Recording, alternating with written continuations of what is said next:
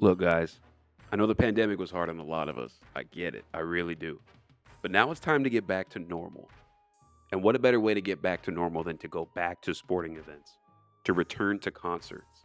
I mean, I already can't wait to start adding to my bucket list with each of those type of avenues. And what a better way to do it than to go through megaseats.com. This episode is brought to you by megaseats.com and honestly, since the pandemic is over, these are the biggest things that I'm looking forward to. And the best thing about Mega Seats actually is that the price that you see when you purchase a ticket for any of those events, that's the price you pay.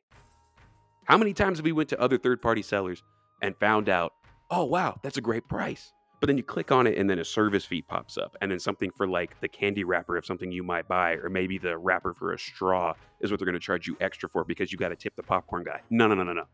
That doesn't exist with Mega Seats. You see, at megaseats.com, the price you see is the price you pay.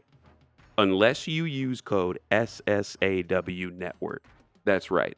You go to megaseats.com, you see a concert that's coming up, you click purchase. That's the purchase price that you get. And then you put in the code SSAW Network, and they take 10% off of that. Go to megaseats.com, get back to life, use the code SSAW Network, and save 10% in the process. Let's go.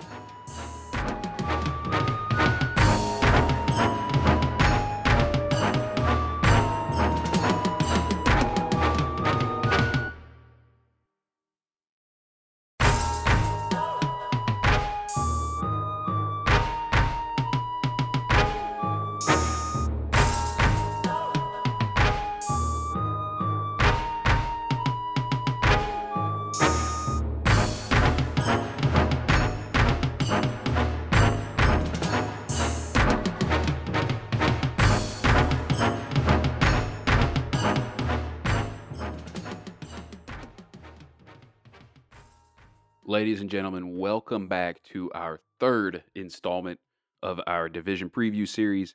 Today, it is me, it is Josiah. We're going to kick off the AFC East division breakdown for 2021.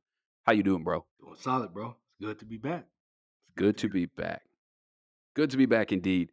Before we go ahead and jump into it, something we're going to kick off this show with Josiah tonight as we sit here and we chill on this beautiful Tuesday evening coming at you guys live on Thursday morning or the afternoon, however you're listening to it.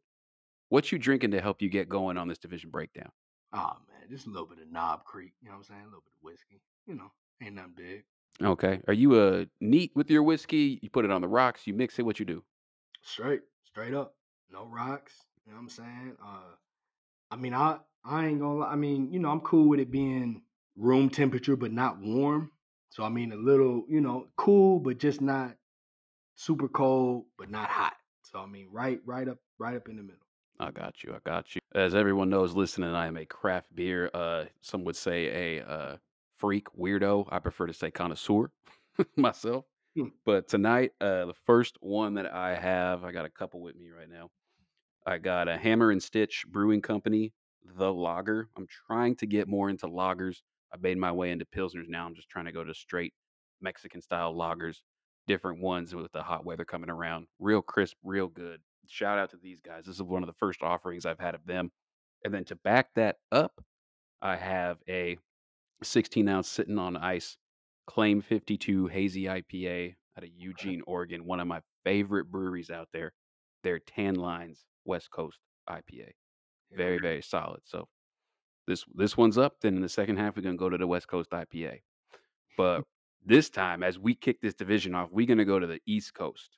We we go into the East with these squads, and we're gonna start it out with those New York Football J E T S Jets Jets Jets. Hmm. In 2020, this squad went 2 and 14. 2 and 14. They almost eked out a third win, which would have been their first of the season against both of our squads. Right, exactly. Thankfully, we ended up pulling that one out with an incredible finish. Everyone remembers the bomb to Henry Ruggs at the buzzer. right, right. And they actually had back to back wins against the Rams and the Browns in week 15 and 16. Yeah. And then, but nonetheless, that landed them into the spot where they finished 2 and 14. Yeah. Big coaching regime Yeah. change here. They brought in Robert Sala from the Niners. With Right. him, he took LaFleur, little LaFleur, Mike LaFleur with him as well. They also now have, and have had for a little bit, Miles Austin as the wide receiver coach, the ex Dallas Cowboy. Mhm, And they have Greg Knapp, former Raider coordinator, 26 years in the business, mhm, who's also working with the passing game coordinator. We mhm. all know Saleh's going to handle the defense. Before we jump into both sides of the ball, what do you think about that coaching regime over there in New York? So first of all, I want to uh, hopefully Greg Knapp, which I just heard on a podcast today, that he got into a bike accident. Oh, So hopefully everything's all right with him. Um, you know, he's I think he's had his ups and downs as far as coaching goes, but besides the point, he he he definitely, you know, hopefully he heals up from his injuries and whatnot, because I heard they were critical injuries. But I think it's a good get, just depending on the roster that he's going into. Um, as far as the rest of the coaching staff, I like Robert Sala. I thought that it would have been good. I don't know. I mean, he and I'm not sure. I probably have to look this up, but he's from Detroit, I believe, or he's hmm from Michigan. yeah. You know, it would have been good for him to go over there. I, I just think that that team, when I when I think of that team, it would have been good to build around the defense over there with them. And you know, and and I know there were some fans, you know, wanting him to come over there. He ended up deciding to come to the Jets, which is cool. But they did get they just drafted a QB everybody knows of, you know, Zach Wilson. Some of some had Zach Wilson over Trevor, you know, Lawrence, you know. Um, obviously not Emmanuel Watson, who's my who's my guy. But you know, obviously, you know, he's had Trevor Lawrence over everybody for the last five years, you know. But uh you got Trevor Lawrence over the whole world. over the whole over the whole world. But yeah, Zach Wilson is a definitely, you know, he's a stud for sure. I just don't know. A defensive coordinator coming in, rookie, a rookie head coach as a defensive minded guy coming in, coaching a young rookie QB. It's just one of those things where I I like both guys. Now I like Zach Wilson a lot. And I like Robert Sala. I feel like he did a really good job, but I just as a, as a you know as for the defense over there in San Fran, but I don't know if that pairing is going to match. And that's that's that's what I'm really concerned for. Uh, you know, um, I think Zach Wilson really would have benefited more with an offensive minded guy, in my opinion. Yeah, no, I'm with you on that. you know. Um, so I mean, you know, and, and I like, you know, their schedule is tough. I like some of the add-ons, you know, and, and I think this will help uh Robert Sala, you know, uh, Lamarcus Joyner. They added Lamarcus, who should have played. I feel we all feel as Raider fans, he Yeah, should have played safety. We had him playing nickel. You know, he has the speed to do it, but it, I just feel like, as far as um, talent standpoint, and just what he did over there in in L.A. with the Rams, you know, he should have he, he should have played his natural position. And I'm hoping and I'm assuming that's what Robert is going to do. So I like that add on. I'm not going to give up on his talents just yet. He didn't do good with us, but I just feel like what Paul Guenther had him doing was out of the norm. Don't make sense. Sheldon Rankins, somebody that I was high on since Louisville. I, I liked him. I, I think, you know, uh, having a defensive minded guy in Robert Sala, you know, helping him out to become the DT that I think he really can be. Corey Davis, adding him, you know, Tevin Coleman, who I like as well, and then re-signing Marcus Maye. Although they didn't re-sign, they got him to a franchise tag. Who I But he think he coming back to the roster. he's coming back. He's coming back, but they weren't able to really sign him to a big deal, which which is crazy because he's one of the He's he- been playing real well. real well, bro. So I don't know how that does how that that's the thing with this whole organization. It's like, you know, some some of the some of the moves they make or how they're not able to keep players, it just doesn't make sense. Some of their drafts that they have is pretty good, but they're not able to really keep players that I think personally that they should be keeping. And uh, Marcus Maye, maybe they get it done during the season. I don't know, but right now it's not happening. But they do have him for this year, so I like how they brought him back. Um, and I like their draft. You know, the, the the draft that you know, like we said, we already talked about Zach Wilson, Alijah Vera Tucker, who I think that we personally probably would have drafted if he was there because we we've seen him play. Do know, you think Brady. we would have though, bro? Because Well, they said know- they kept saying they had Leatherwood as their number one guy. I mean, they gotta say that. They But gotta- I, I, yeah, I mean, you're right. You're right. With like They they'll do the coach speak when it falls to them. This is the dude right, we they had gotta they gotta ahead of the point. whole. eh, Right. Okay. But You're right. Tucker's one of those guys where Tom Cable, I, I think they like versatility. And Vera Tucker's one of those guys that could play guard and tackle. And I think when you look at where, you know, where it's well, I ain't, you know, you guys we already covered the AFC West, but guard and tackle for the Raiders for us real quick is something that needs to be addressed, especially on the right side. Because we got rid of Trent Brown, who I'm not really tripping about because he only played, I think, like two games with us. And then, you know, guard position, we got rid of Gabe Jackson. So he's somebody that could, although he played on the left side, he, if he's versatile on the left side, maybe he could do on the right side. This somebody that I was just hearing that could possibly, hmm you know, can can switch over like that. So I like that move. Plus, I was high on him anyway. He was somebody that I thought, you know, I, I, really liked him. And then Elijah Moore, we talked about him That's our our guy, bro. prospect. Yeah, we had him. We, I want to say we had him probably in the top four. Yeah, top four me for sure. Pushing top top four at least. Top three, maybe. pushing to yeah, top I would yeah, fourth. Also, Yeah. just shifty. I Yeah. mean, we, we had him up there. Um, and then Jason Pinnock, who, you know, I've been talking about for the last couple of years. I know I, I had a conversation with Gibson. I wish the page was still up because I posted about him. And he's he's just one of them underrated corners. He got picked in the late rounds and whatnot. And um, you know, they can't get his name. I think it's Hamla. I'm I'm I'm probably butchering his name right now, but he he's another good draft pick that they picked up as well over there with the Jets. So I I, I like their draft. The draft the draft was was well was well was well done. You know, from an organization that I think hasn't really did anything right, but this year they've done Yeah. good things. It's just that because the AFC AFC East and just AFC in general is so tough. I don't see Right. them really doing too much. I don't either. And I'm with you though on their draft being solid Mhm. because like they did one thing that everyone criticized that they didn't do with Sam Darnold is that they didn't put him in a position to succeed. And that started with using Right. Adam Gase as the head coach. And Right. then after that, the different personnel moves that they made. Now this team goes in. They already had Mekhi Becton left over from last year's draft. Like you had mentioned, they added Alijah Vera Tucker up front Right. to give him some protection. They Right. draft Elijah Moore to give him another weapon that he can grow with as well. Denzel Mims is still there too.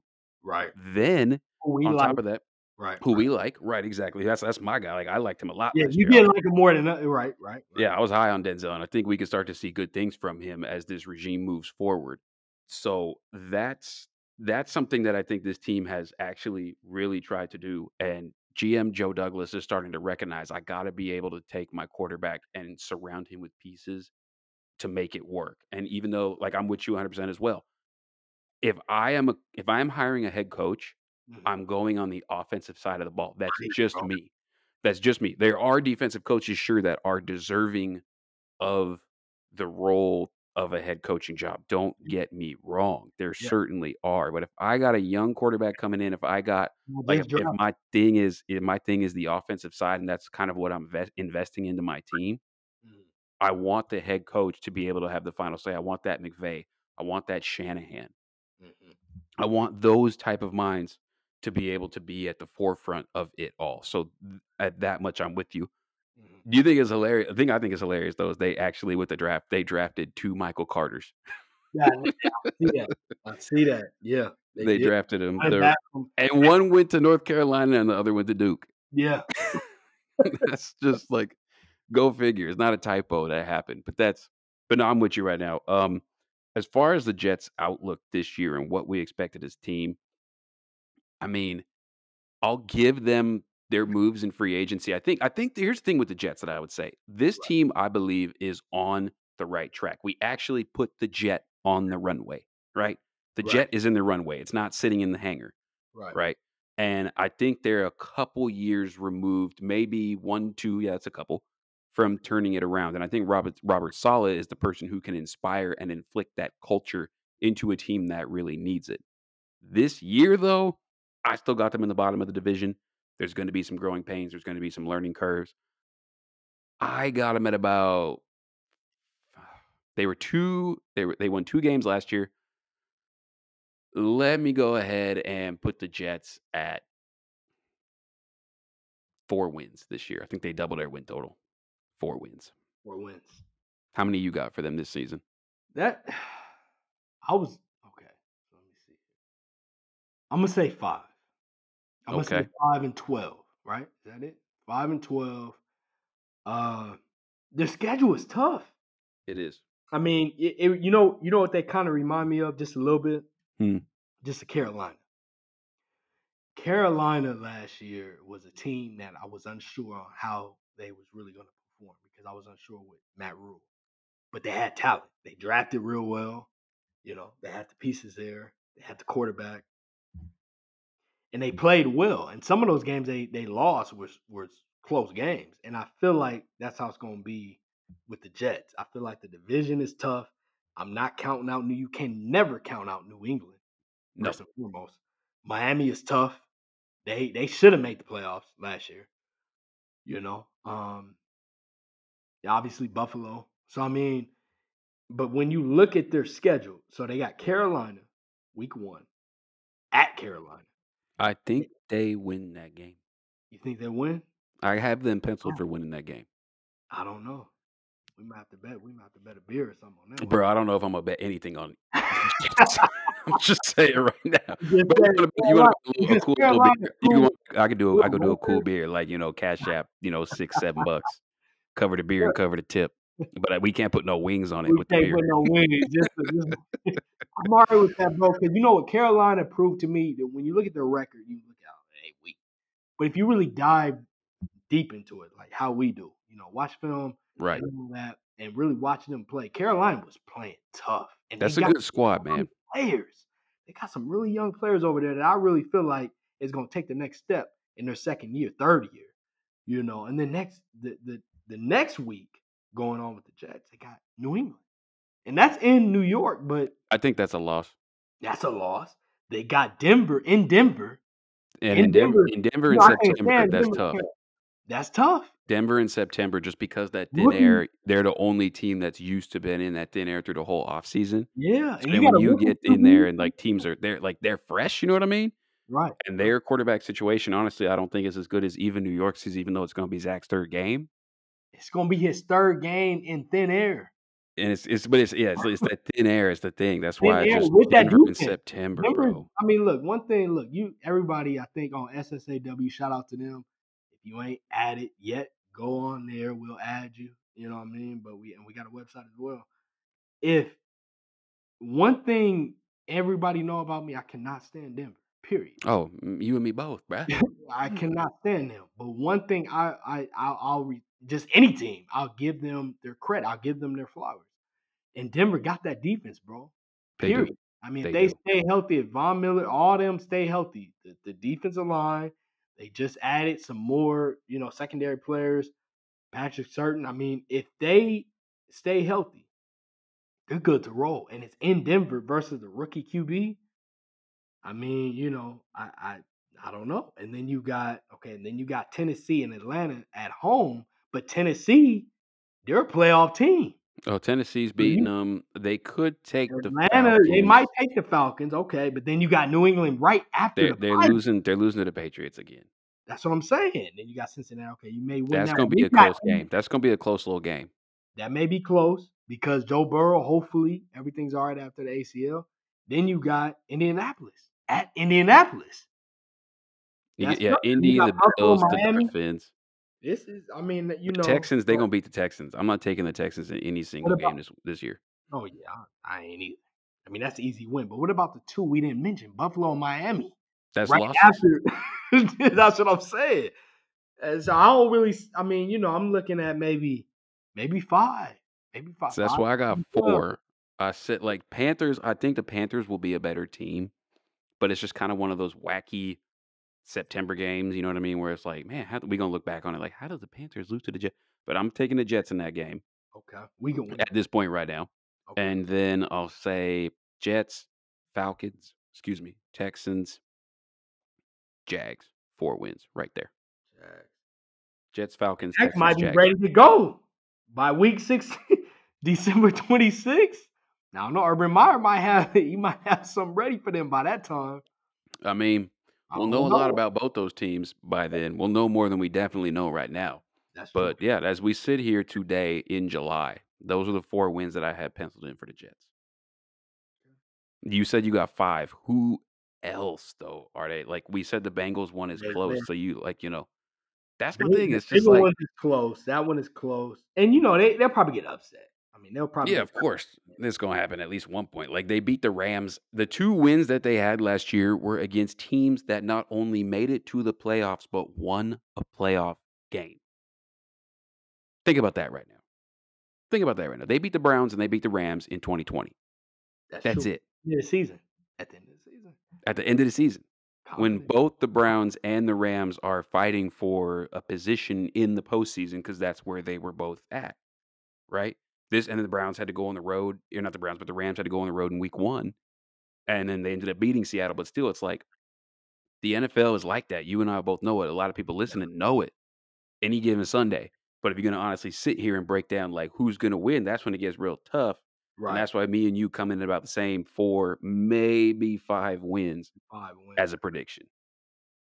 yeah. So I'm a, I'm I'm- like I said, I'm gonna go ahead and squeak out five for them. But I mean, if it's four, I ain't gonna be surprised. If it's seven or eight, I would be surprised. yeah, I'd be very surprised. At that point, you're looking at at least three upsets. They, they got a tough schedule, bro. They have a tough schedule. The AFC East is already tough. AFC East is, is pretty It's- tough. It's like they're the Then the Jets are like the, the little brother of the whole division. Yeah, they are. They are. Everybody want to sleep on New England because Tom Brady ain't there, but they their off season they had, which we'll get into that, was pretty solid. And Bill mm-hmm. Belichick is still the greatest coach of all time. So we're not even gonna go there with that, you know. So I I, think personally they'll probably squeak out an extra win, but if they get only four wins, then you know it is what it is. The Carolina one, no, that one, I, that's why I want to bet on that one because that's actually a good. I mean, that's that's one of them games That'll be where fun. you really don't. Yeah, you you really don't really know Sam Darnold versus the I mean, His old squad old squad, Zach Wilson. and how you were saying they remind you of the Panthers. I mean, come on. Yeah. I mean, Salah first year, you, you know, you're gonna you're gonna have year, Matt Rhule in his second. Yeah, I mean, bro. we'll see. It's go. That'll be a fun one to That's watch. I think It'll be a that's gonna be a fun one to watch. Yeah, that'll be a fun game. Yeah, we'll put a beer on it. Why not? Let's Yeah. do it. But no wings, like I said. No. No wings. Just put a no wings, no wings, and uh, no dorsal fins either. As we move on to the Miami Dolphins, second team on the breakdown right now. Miami D, Miami Dolphins. This squad had a, a had a nice turnaround year under Brian, Brian Flores Yes. in his tenure there last year. And as you had previously mentioned, squad should have made the playoffs. They were right there, but for some reason, they just couldn't do it. They just that last game got really ugly against the Bills, and then there was like a tiebreaker, I think, between like the Colts and all that. But uh, I remember in 2020 that they ended up starting Fitz over Tua, went one and three through the first four games of the year, ended up rattling off five straight from mid October through mid November. And it was in week eight where Tua had his first start, and it was over the Rams. They ended up winning. The Miami defense was so inspired that game. I did an all 22 breakdown on the old SSAW page on mm-hmm. just how those diamond fronts and all the different zero cover zero looks were Yeah. just messing with that Rams offensive line. Had Jared Goff just in a in a tizzy. He didn't even know what to do. And they were one win shy of the berth. But now we go into 2021 and Brian Flores is entering his third year as the head coach. And let me ask you something this as we look at this this regime right now. Okay. Chan Gailey, who was their offensive coordinator last year, Right. he decided to retire. Right. So many years as a head coach in the NFL. Right. And Chan Gailey was pretty ahead of the curve in terms of understanding the use of the spread. And as the NFL was evolving, he was one of those first guys that was indoctrinating it, indoctrinating it into the league as like at a, at a heavy rate. And now he's gone. And to replace him, the Dolphins are electing to go with a co-offensive coordinator role that will be shared between Eric Studesville, the former running back coach, for the and then the former tight. What's that? for the Broncos, right? Wasn't he over there at the uh Previ- Denver? Yeah, previously before his stint with Miami as their position coach, yeah, he was he was over there. And then they also have the QB slash tight end coach, uh, George Godsey, who was there before. Right. So, what is your thoughts on using a split offensive coordinator role, just in general? Not for this team specifically, but just in general. I don't like it. I don't like it because it. I, I mean, I you know I've never been a head coach. I've never been a coach, so I, I don't know how this would really work. You splitting a coordinator jobs. How does that work?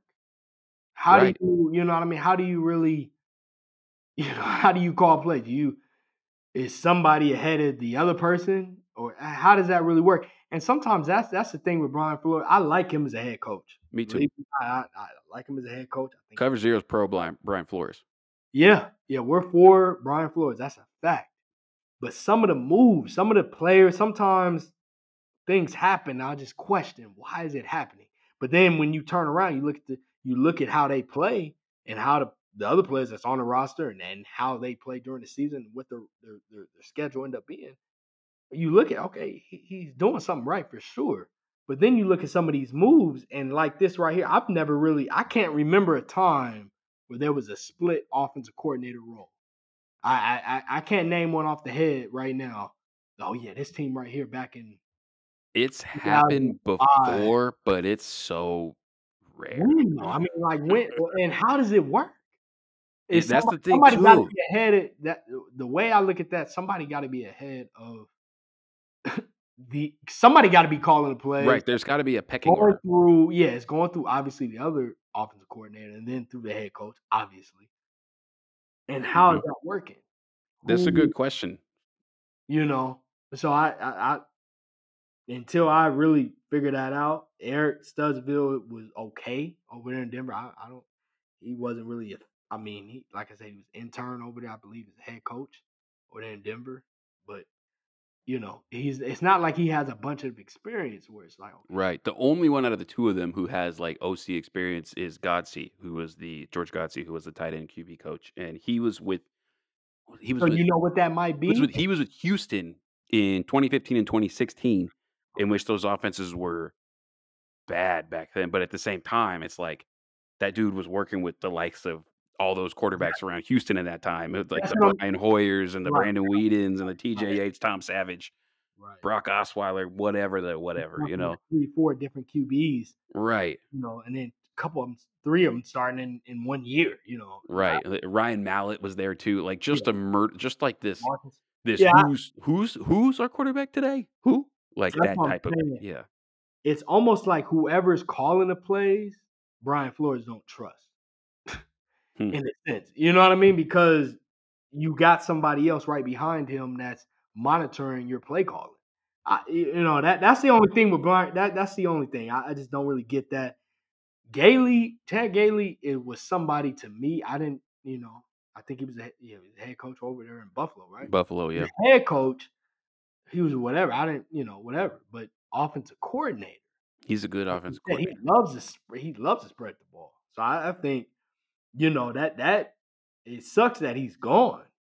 You know, but uh, just the way Brian Flores went about it, I, I think that will be effective.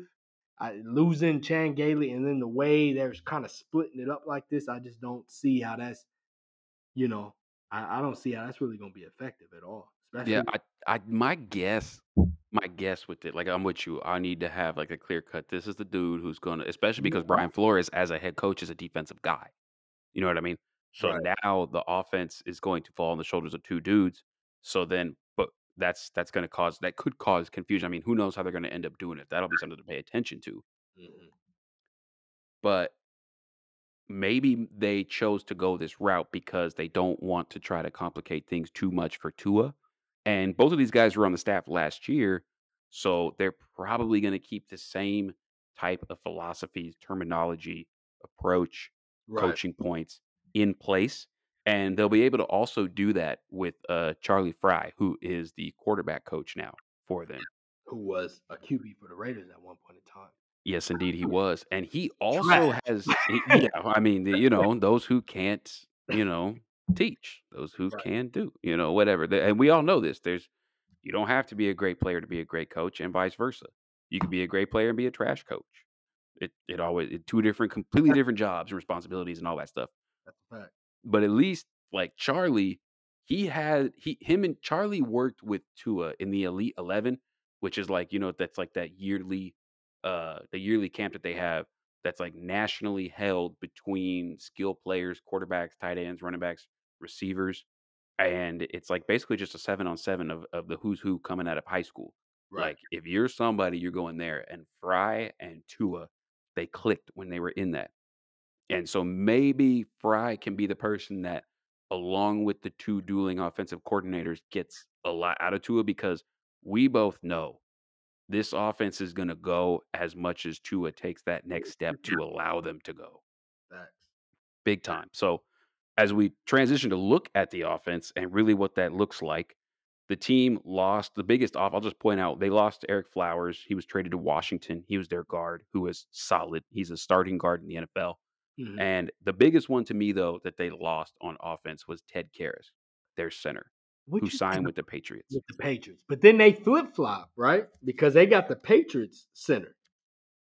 They well, they yeah, they did. They got Matt Skura, but I mean, but he- Skura was bad last year. He wasn't that good. He wasn't that. But Ted Cash was ah. He, he was. He was mm. Yeah, Skura was well. No. Skura came. No, Skura came from Raven. Skura came from Baltimore. He came from Baltimore. He came from Baltimore. they- but didn't somebody? They took uh, Jermaine uh, Jermaine Eluemunor, the dude who can like play guard slash tackle. Jermaine El- Elim- Eluemunor from Oh. yeah, that's who they got from the I'm getting Pats. mixed up. Okay. Okay. That's who they got from the Pats. And in this is as I look at what they have right now, they also added DJ Fluker, who they got from the Ravens too. okay. Right. You know what I mean? And He's okay. He's okay. he, right, you know, he's he's a run blocker mostly, pass block questions. They added Will Fuller in free agency, right? Right. And then in the draft, they added Jaylen Waddle, Liam Eichenberg out of Notre Dame, and then the, what was it the third round? They took uh, Hunter Long, the tight end out of Boston College, at 81st overall. This was a pretty weak tight end class yeah. overall. Very weak. Yeah, I remember. So like Hunter Long, I'll be honest, I didn't watch tape on him, Right. um, but Eichenberg I thought was solid, and we all he know what solid. out of Notre Dame. He, he Right. was solid. He was solid. Yeah, and we all know how Notre Dame offensive linemen have panned out over the last several years, and it's been real, real nice. So he, I could see him definitely being a starter going forward. And then Jaylen Waddle, of course, in the first round, six overall. My approach with how this offense is going to look in this next season, especially with, as we have mentioned, dueling offensive coordinators Right. and a defensive minded head coach, a quarterback who is in huge need of being able to take a step forward. The playmakers are there for him to do it. I don't know if the bones of the offense are there, considering that you have that unknown at the coaching call, at the at the helm Yeah. of what's being Yeah. called, Yeah. and then the offensive line that's in front of him. Everybody else on this offensive line, bro, I don't. This is what losing Ted Karras was so so like such a blow to them to me Right. right. because you're looking at if you're looking at their offensive line from left to right, we got Austin Jackson who had a very bad rookie year, but you know he's he was a rookie. I think he'll bounce back though. I'm You know, biased. I'm biased. You biased, he USC, but I I thought you know when they made the pick, I'm like cool, you know, invest in the line, whatever, whatever. Right. Then they got Solomon Kindley, who's likely to slot in at left guard. He was not any, he was I not all that great. No, I know, but I man, he's. I liked him coming out. I liked him coming out of Georgia. I believe he came out of Georgia. Yeah, and he, but see, I think they might they might look to Mm. slot in Eichenberg at guard, even though he played tackle. But either way, it's like kind of what I'm getting at here. Let me get let me Yeah, just get yeah, this yeah, point is my yeah. point would be is that you got a lot of dudes on this offensive line that are tackles and could mold into a tackle. And after losing Karras and who's already on the roster, Right. you're you're so thin at dudes who are naturally supposed to be interior linemen. You have if you go Austin Jackson, Liam Eichenberg, Hmm. Matt uh, Matt Skura, who they did add from Baltimore. Then you go, let's probably Robert Hunt, who they had also drafted, and then uh, Jesse Davis, who's there. You're looking at an offensive line going from left to right in height that's 6'6, 6'6, 6'3, 6'5, 6'6. Yeah. That's a lot of height. a lot, a lot of height, a lot of big bodies, a lot of dudes that could play tackle and be effective. Right. I don't know if they necessarily have it up front to be able to give Tua of that time in the interior to be able to take those shots downfield and progress forward. Granted, he had a really good game against the Cardinals last year when he got his second start of the season. He was pretty aggressive. Then he kind of honed it in. as the season went on. The playmakers are there, but I don't know if the foundation is, and we all know the foundation is with the offensive line and onto the coaching. yeah, starts with the trenches. Definitely starts with the trenches. I get what you're coming from. A lot of these players though are real young. Mm-hmm. They're young. So Mhm. we, we got to see how they really turn out. Like I said, I'm a little biased with Austin Jackson. We'll see how he do. You know, Solomon Kindley, another guy that I was not super high on, but I was I liked him coming out out of Georgia. Liam Eichenberg out of Notre Dame, I liked him too.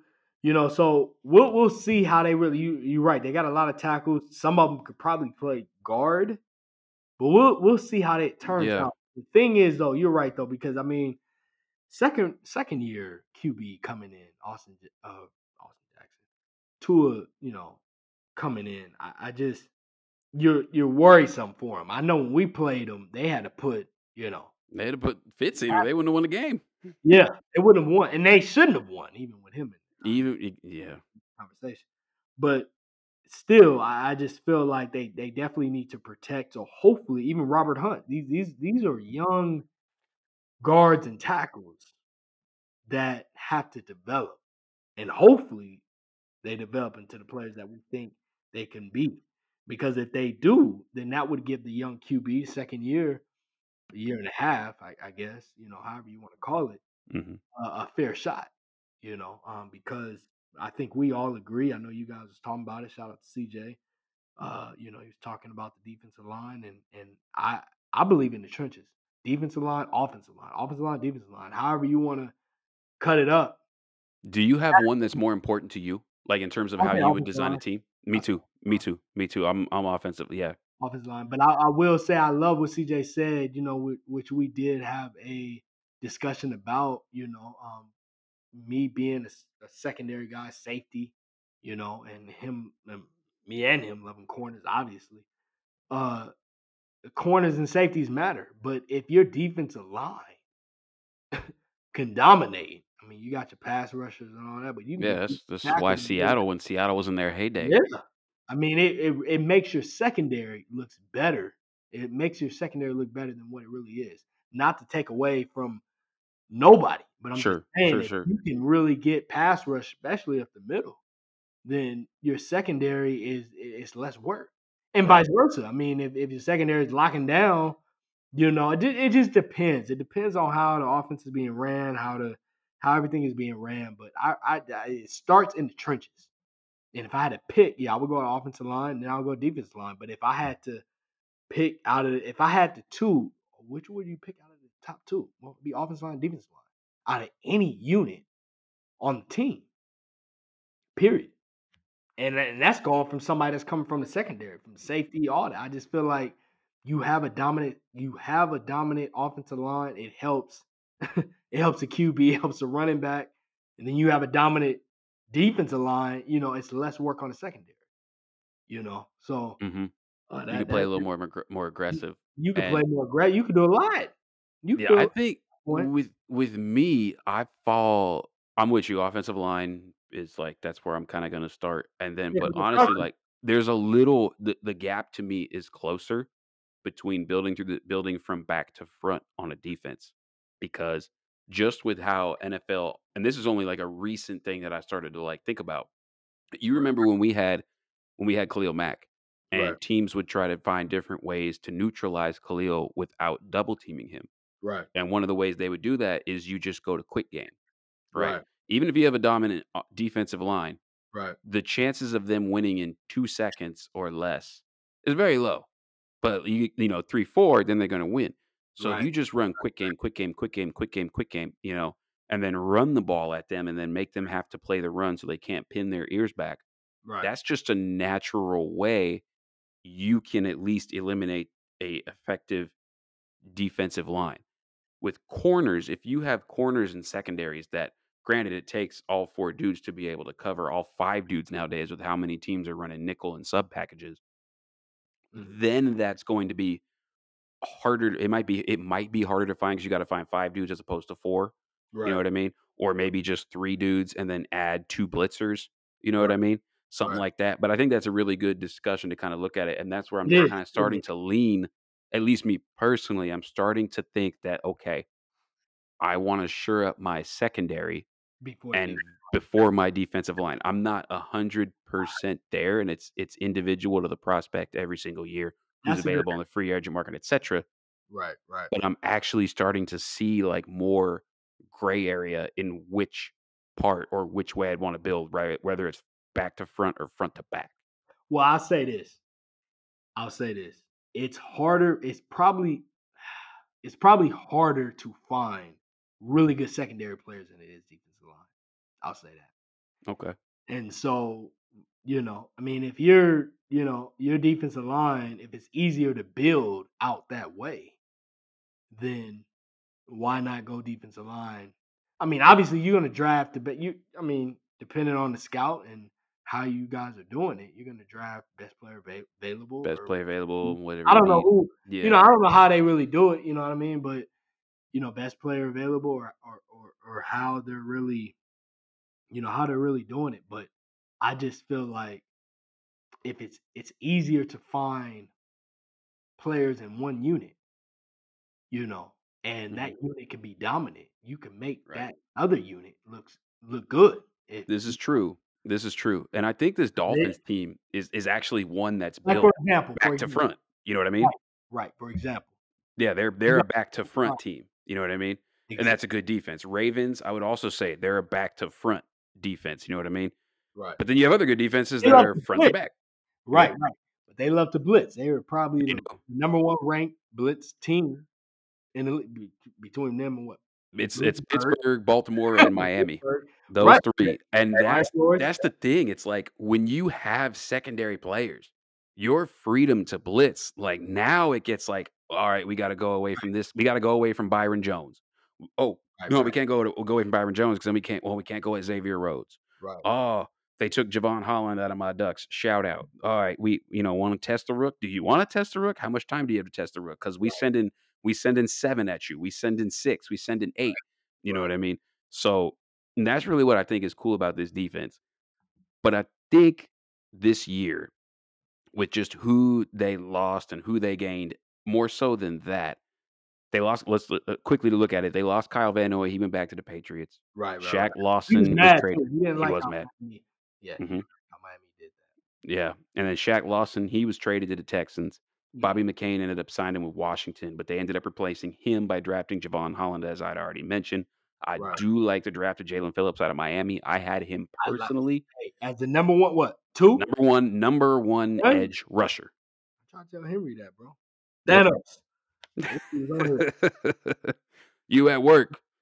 Yeah, You at work. But Yeah. Jaelan Phillips about to do work on these tackles. he is, bro. He he just gotta stay healthy. That's his only thing. He stay healthy. He could be the best pass rusher. Now I do like uh we'll we'll get to him obviously with, with Buffalo, but Greg, he might have the Rousseau. higher ceiling. Uh, you know, and and Mm-hmm. he's definitely really talented. He has all the measurables and all that that you look for, especially in the pass rusher. Mhm. But I just Jaelan Phillips, when I look at somebody that comes off that line, I mean that that first step and that bend that he has, Right. It's the bend. I was gonna say the same thing. Bro. It's different. It's Mhm. different.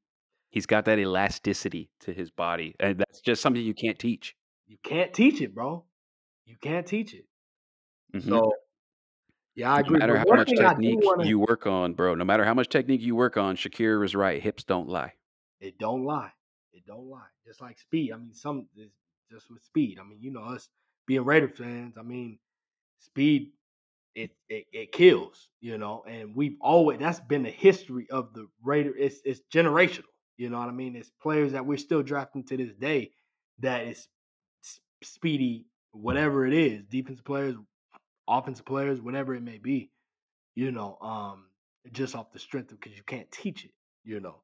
Right. So going back to, I, I do want to touch on something though. Going back What's up?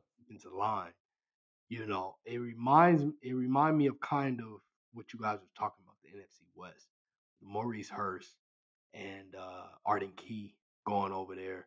Those are two players that really can stand out this year because they have, and this is what I really like about the defense when you really add talent to the defensive line. When you have you know, the Nick Bosas, the Armsteads and whatnot.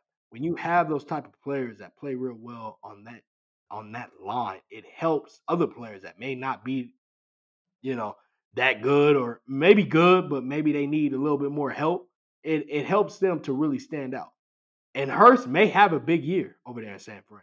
I think he will because I I liked I like Hurst, a bro. lot. I asked uh my guy, you know, my my my, my bro, Daniel Lopez, you know what I'm saying? Diamond Talk. Yeah, on Diamond Talk. You know what I'm saying? He he Shout out. know, and it's a few of them, CJ, it's a few of them that know I was high on Maurice Hurst, bro. And I thought that he was our best defensive lineman. Now maybe he doesn't really fit in Gus Bradley's scheme. You know, I, I I don't really know. We'll see how everything pans out, but I think he's one of those players that really could benefit against or with better defensive tackles and better defensive ends. You know, because I mean he's not somebody that could take over a game himself, but he's somebody that really could flourish True. with defensive linemen. Absolutely. You know, Yeah. so uh, that that's the thing. When you look at secondary, and again, I'm I'm secondary guy, safety corners. That's all I really, you know. I mean, I talk all football, but when it comes down to that, that's my that's that's where it's at. But Mhm. I mean, when you look at the defensive line, you really could put pieces there and then rotate them, or you can add, or however you want to do it, and it will stand out a little bit more than secondary, in my opinion Yeah. depending on how you again i mean it just it depends because you can draft some dominant corners out there that really could you know could could could really be all that in that scheme you know but that defensive line defensive line don't really it's four three three four however you want it however you want to run it if that defensive line is getting to that qb it, it's going to make it a lot easier Yeah, they can be more aggressive. They can jump Yeah. routes. Yeah, yeah, yeah. It can Mhm. make yeah, you can definitely elevate, and that's kind of I think what goes into like people watching ball. Like right you can elevate like oh, the corner will get elevated because of the pass rush, but then sometimes if you have like with Miami, like you have really good secondary players, and then you have a lot of pressure coming at them, and it's like blitzing, but you only really have sometimes in their sub packages like three defensive linemen when right they go into those sub packages, you have like that diamond front, you got the D tackles who are in one techniques. You mug up the linebackers in the B gaps. You walk up the slot corner. Now the offensive line is looking at one of two things. They can either hit you with a 5 0 call, which means you'll see the center or the guard do that a lot. Where they'll go 5 5 5. That basically means you got hat on hat. right Offensive line is in a man on man. Right. Or if they wave their hand, like wave it, this is all like specific to terminology, but if you wave it, then that means you're going to do a fan call. And then a fan Right. call is going to mean the center either picks left or right. And Right. then each guard or each tackle does a set that opens up to the person to the right or to the left, depending on what side of the ball they are on. Right. And then thus that happens, that can make a defensive line then look better. This is, I think, just it gets back to the essence and the beauty of football. that's There ain't no one right way to do it. And there ain't no one wrong way to do it. How you do it defines your squad and your team. and being successful at it Mm-hmm. Mm-hmm. And speaking of success, bro, where do you have this Miami Dolphins team at this year ah. record wise? That's tough. That's tough. Because last year they should have made it. They won 10 games and went 10 to 6 last year. I'm going to say. Look at their schedule real quick. We probably gonna say every team throughout this division breakdown series got a tough schedule because it's the That's true. NFL and it's tough to win every week. Tough. It is tough. It's tough to win Uh, every week. Man. I'm to say another 9 to 10 games, man. 10 I, and, I 10 got them at nine and eight. I got them at 9 and eight. nine and eight, nine and eight, ten. And, because look, New England. I mean, any I don't care who play New England. I, I just feel like they, you know, you just can't count them out. Then you got Buffalo, and those are divisional games. Okay, so that's that. Then you got us, which a lot of people might be counting us out. I don't know why, because we was a face mask away. Unbelievable. What the You know hell? what Somehow, sort of play. Right, Arden Key, the same. You know, anyway, I don't even. Yeah, we don't need to get there. I wish I was on for the AFC West. Yep. But it is what it is. Then they got Indianapolis. They got Tampa Bay. Again, Jacksonville. I don't know. See, early on in their games, they may they may not do too well. But later on, they may. I mean, with a rookie again, going back to, and we'll we'll touch on that. when we get to that division.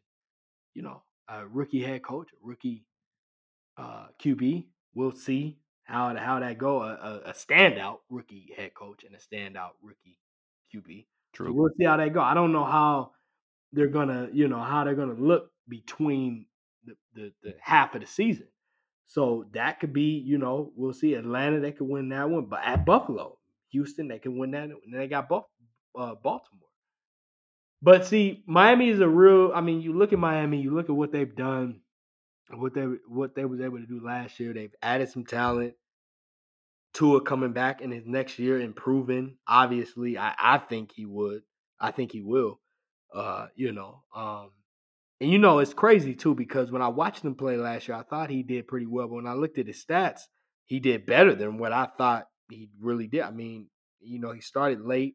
He played in 10 games. He started nine, 11 TDs, five touch, uh, or 11 TDs, five interceptions, QB rating of 87, completion rates. I just didn't look when I watched him play. I thought maybe his his stats wouldn't look like this, but he But he just he didn't solid. take risks. Like you can't didn't. just But as a remember, he got re, we got to remember he was rookie. Oh, I know, I know, I know. And but we saw like we saw Burrow do it. We saw Herbert do it. did. Granted, those You know, guys we were like ranked. Well, impressive ass rookies. you're right. You know, I mean, we even saw. Granted, it was in a limited sample size, but we saw Right. Taylor Heinicke taking more risks with Washington when he was out there playing. Like it's and sure that that this is not an indication of what Tua is ever always going to be. Right. But if he's going to take that step, then Well, he's going to have to start. Look, NFL Open versus College Open versus Alabama Open. Those right, are right, three right, different things, right, you know. And and you know he, I, I liked him as a prospect coming out. Mhm. I liked him as a prospect coming out. I had him just behind ask you a Justin. Herbert and behind Joe Burrow. Okay. I was just gonna ask because Yeah, I had him ahead of Herbert. I had him right behind him, but I had Burrow ahead of Herbert. I had yeah. We all. I think me, you, Henry. I think we all had Burrow. We all had the same top three, and I think the only way it went was I had Burrow at. Well, we all had Burrow We at all had. Burrow number one, but we We all had had Burrow Herbert. one, I had Herbert three. I know for think you might have had Jordan Love ahead of Herbert. Am I not mistaken? yeah, yeah, I think I did. Yeah, yeah, I did. I did. I did. Yeah, yeah. I had Jordan Love above, which we'll see. I'll be honest with you, bro. I wouldn't. I mean, I watched all of Herbert's games. I did that, and his sophomore year, I always said his arm, but I had my like hesitation. I didn't think he'd be this good. I mean, I've said this a million times. I didn't think Herbert would be this good, but I I, thought he'd start. But I didn't think he'd be this good. I didn't think so at all. That's why I give him a lot of credit because. Yeah, I just didn't see him coming out being the QB that he is in week. I mean, uh, not week, with season one. I mean, the, the the way he, and even with his deep passing, that was the biggest problem that I had with him in his last year with Oregon. I just felt like he wasn't as consistent as he was the year before, and I didn't, I didn't really, you know, I didn't know. I mean, he wasn't hurt, so it it, it, led me to believe he was inconsistent. But then he Mhm. came in with the Chargers, and his deep ball is actually I mean, his go-to. I mean, that's why I like. I think so, bro. Yeah, Yeah. yeah. Well, we got we got to get That's back. why I like. That's why I wish I was on because you know I, I had my notes and all that as far as you know. The, the, but Vince Lombardi, bro, that's what Brandon Staley going over there. I'm not sure because the, the he's this is his first time being the head coach. He's a defensive minded guy. You know, Vince Lombardi though I do like over there, and because he was a staple over there behind Sean Sean Payton over there in New Orleans, they loved to throw the deep ball, and I think him The coming up other the other Lombardi. the other yeah, what It's who the it's the other it's one. the what who the, yeah Uh, yeah it's uh, oh shoot, I'm what's his name? It's not Mike Lombardi. It's the guy that was with Yeah. um freaking. He was with Joe Lombardi. It's Joe was Lombardi. with New Orleans? It's Joe. Joe Lombardi. Yeah, he's he's been under Payton for Yeah, so long. It's Joe Lombardi. Yeah, There's Joe Lombardi. There's Mike. Lombardi. Uh, I read Mike Lombardi's book, Gridiron Genius. Amazing book. Read that if you haven't. But yeah, no, I'm with you on that. But we we gotta get we gotta get, reel it back into the, the AFC East. I know you missed the sh- I know you missed the show, and I I wish you was there for it too. Uh, but yeah, so nine and eight for me. Your totals, you were saying get. nine and eight, ten and I'll eight, say or ten yeah. and I'll seven. I mean, yeah yeah. I'll say nine and eight, ten and seven. do they make the playoffs?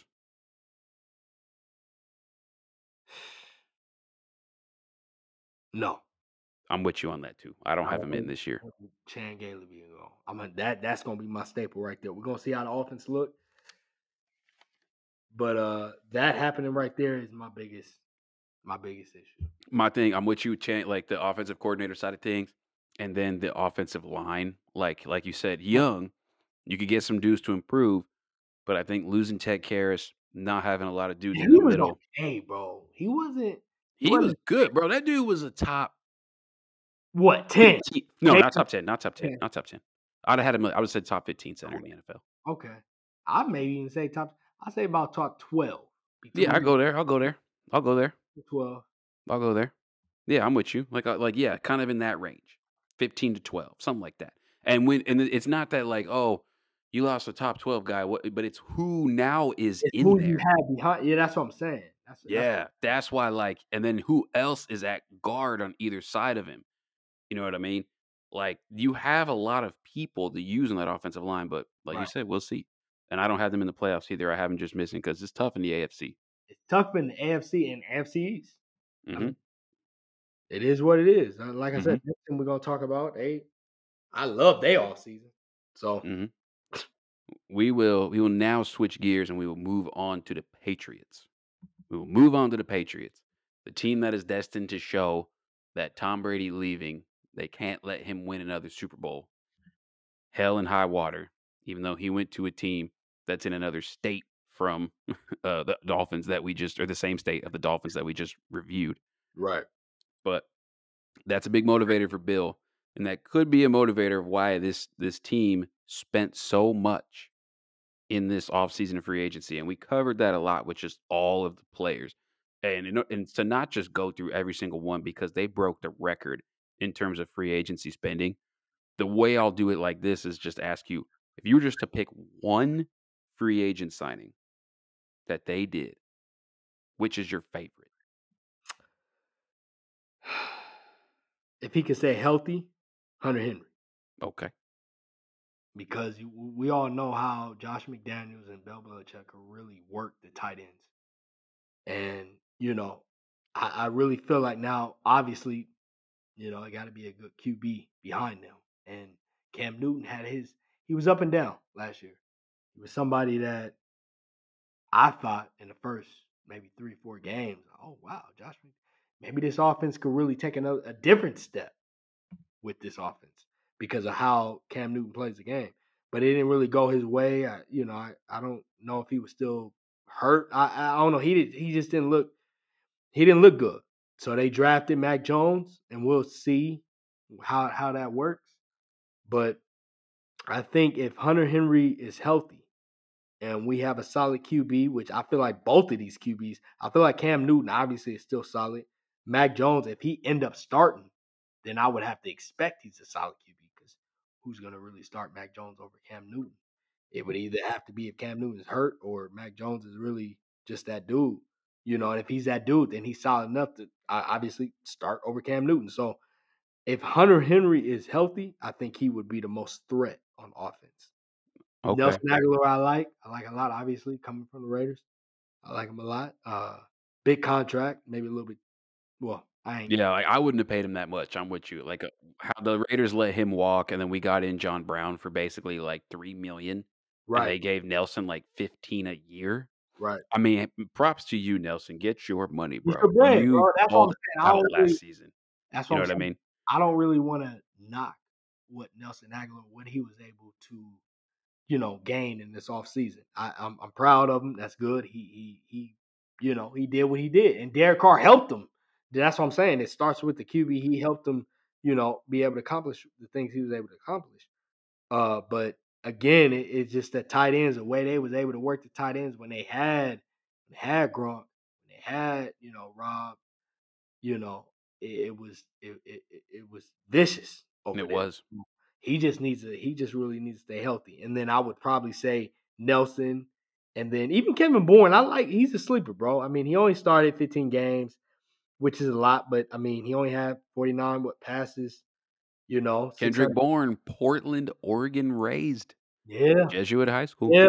Yeah. Yeah. Yeah. You know, and went San Fran and it had what he had last year, the numbers he had last year. So, uh, you know, if any, and Josh McDaniels is kind of up and down, but I like what he's been doing recently. So I like him as a sleeper there. Kyle Van Noy is on an angry tip, so we'll see how he plays. I like that. That I know he's defense, but I'm just saying I, I like the Sure. whole offseason, you know. Uh, but yeah, I would have to go as far as offense. Hunter Henry, Nelson Agholor second. Okay. then, yeah, I would go. Okay. Yep. And of course, in the draft, offensively, they took Mac Jones, round one, pick Right. 15 overall, the highest spot that Bill Belichick has ever drafted a quarterback in his entire tenure as a head coach in the NFL. And then also in the, what was it? They grabbed Rhamondre Stevenson, that huge running back out of Oklahoma. I right. thinking like the fourth round or something like that. But uh Damian, uh, I think it was Damian Lewis is slated to be the starting running back for them Right. back there, or Damien Harris, excuse me, Damien Harris, and then still have Sony Michel, James White to work in at third down. Mhm. And this offensive line, even though they lost Joe Thuney, went to the Chiefs, I Yeah. still think this offensive line is going to be solid. And that's one thing the Patriots always do is make sure they have a line that is like you can use this team to your advantage. Dante Scarnecchia been there for like seven decades or something like that. One of the best offensive line coaches in the league. They like he tried to retire, and then they ended up pulling him back out of retirement. And he still ain't figured out a way to leave yet. But I like what what you're looking at, left to right. Isaiah Wynn, probably going to go with Michael Onwenu, who ended up kicking out to tackle last year, who's a six round pick by the way, and balled out last season. Just balled out. Only Tristan Wirfs was probably the better tackle rookie last season, I would say. Yeah. And then Dave Andrews at center, Shaq Mason, Trent Brown from our Raiders. Right. And then they get it. And this is the thing, too, bro. That Ted Karras signing, Uh, I don't think it, Ted Karras has ever been mentioned more in a podcast than he has on this episode of Cover Zero. I'm to just say that right now. right. But like, I think that signing, like, they're going to use him as depth. But that was probably mostly Bill just being like, look, looking at the same holes you and I pointed out right. with that Miami Dolphins team, and then being like, how can I just poach this dude from them? Right. Give Right. this guy, give this guy four point whatever. I know their cap situation. I know we got a lot of it. Let me just go ahead and do this so they don't have him. And even if we don't use him, it's just a negative two opponent that I have to play twice a year. right. Jedi mind games, bro. No, that's what I'm saying. It, it all works in their favor. I'm still not really high on, on not so much high, but I just didn't think he had a great season, Ted Karras. But because he had a solid season and because he's coming from a divisional rival, it, it makes sense for sure. You know, and but I think when I look at and just that that's offensive line, you're right. And when I look at this whole off this whole off season with the Patriots, I just like what they what what they did. You know, and you know we're not really we- we're normally not used to seeing Bill Belichick and this you know organization really go really you know aggressive in the off season, and they were able to they not only were they able to do so, but they did it. You know, and Yeah, they went Even super with- aggressive. even with the draft, like Christian Barmore, I think they got him in the second. Second round. I I mean, round. I think I had him. I might have had him what number one, number two. My Defensive tackle? Yeah, is, is Yeah, I had him number one. The things with Barmore though is like there was all those worries about like his character issues and things like that. But the one thing I would look at though, and that's still at least with where he ended up going, Right, if there's one person in the NFL who has a direct line of communication into Nick Saban on these players that he has, right, it's Bill Belichick. yeah. It's Bill Yeah. Belichick. Well, It's it's like- it's. Bill Belichick, and so he just was like, "Hey, what do I need to do with this kid? I see what he do on film, just like everybody do. How do I get around these other quote unquote character issues with him, or these things that he needs to grow and develop and mature into?" Mhm. So, but yeah, no, I'm with you. Barmore, great pick. That's a great pick, great value, and even Ronnie Perkins out of Oklahoma. I, I like Mhm. him. I like him a lot as well. Really, really quick off the edge. Really, just explosive. You know, got the length and everything you want as a defensive end. I just like what they did. I like what they did, and and when you, you know, when you when you look at all the add-ons that they have, and you look at the QBs, you know, I know there's a lot of people that still believe in Cam Newton, and you got Mac Jones. Obviously, CJ. I can't wait to see how Mac Jones do versus Justin Fields. I'm on Justin Fields' side. by the way, for the listeners. And CJ got Mac Jones. So I, I can't wait to see how that turned out to be. But that's still a good pick. That's a good value because I, I think a lot of us had Mac Jones probably going in the top. When when did he go? He went. We, he went first 10. round pick. I mean, went after pick, he, ten.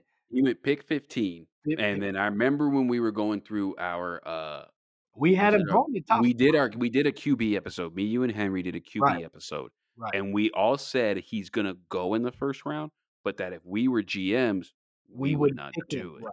Right. I think if you're some. I know a lot of Niner fans. It, it was the whole thing with between.